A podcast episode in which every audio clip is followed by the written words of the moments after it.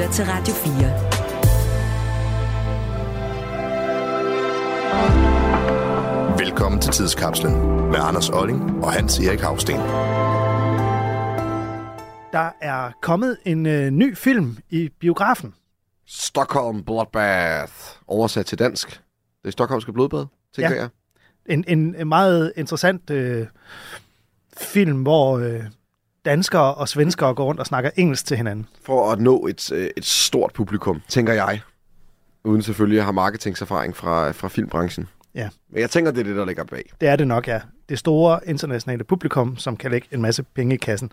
Og i, i filmen, der ser man jo altså danske og svenske skuespillere, som så taler engelsk. Og blandt andet ser man øh, skuespilleren Klaas Bang. Den her flotte Dracula-type, som fik sit gennembrud med, øh, hvad hedder det, The Square for nogle år siden i Ruben Østlunds film.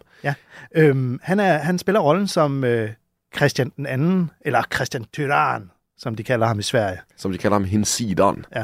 Og nu, jeg må indrømme, at jeg har ikke set Stockholm Bloodbath endnu, men jeg har set traileren, og der fik jeg straks den tanke, at Klaas Bang han har fået inspiration af den skuespiller, der hedder Alan Rickman, som spillede sheriffen af Nottingham En rigtig ond sheriff.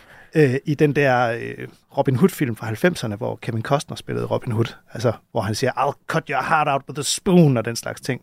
Det er en ret fed rolle, som jeg virkelig tror, at Klaas Bang har studeret i sin forberedelse på at skulle spille Christian den anden. Men det kan godt være, at han har forberedt sig på det, fordi allerede ud fra traileren, som faktisk ser, ser meget underholdende ud, meget sådan voldsom, der kan man måske godt se, at det, det er nok ikke sådan historisk akkuratesse, de har efterstræbt på den måde.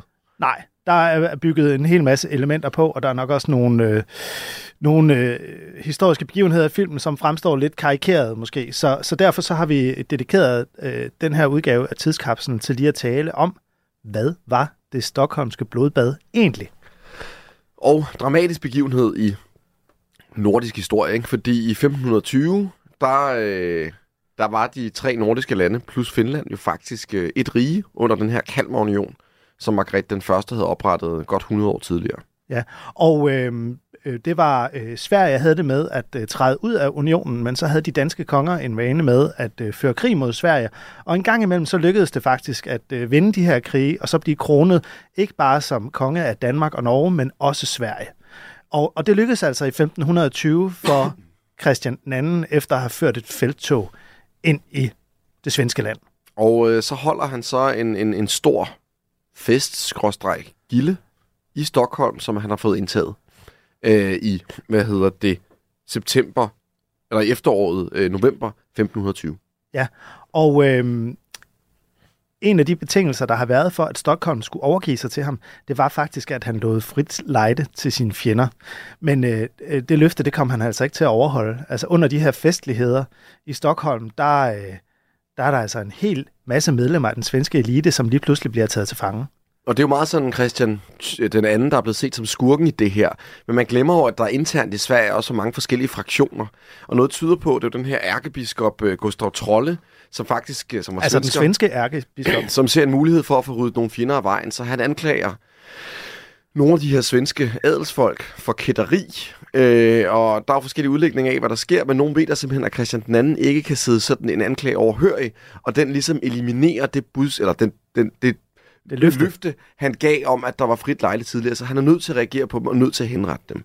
Øh, det er en tolkning af, hvad der er sket, men det kan man sige, det sætter jo Christian den anden i et lidt andet lys, end det han øh, er blevet sat i for eftertiden, fordi det her, den her massakre bliver brugt propagandistisk af ham, der hedder Gustav Vasa, som øh, er sådan en svensk oprør på det her tidspunkt, der faktisk anvender det stokholmske blodbad, eller bruger det som påskud til at mobilisere kræfter i Sverige til at gøre oprør med det danske overherredømme. Ja, øh, og han ender jo så faktisk med at tage magten i landet. Men faktum er, at det stokholmske blodbad handler om, at de her kætteranklagede mennesker bliver dømt, og så er der faktisk i løbet af et par dage 82 mennesker, der bliver halshugget i Gamla Stan i Stockholm.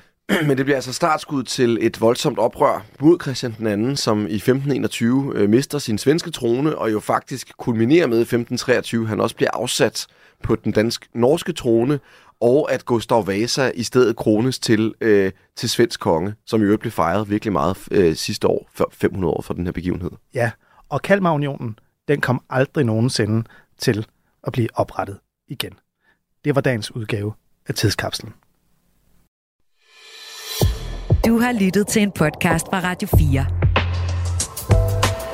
Find flere episoder i vores app, eller der, hvor du lytter til podcast. Radio 4. Ikke så forudsigeligt.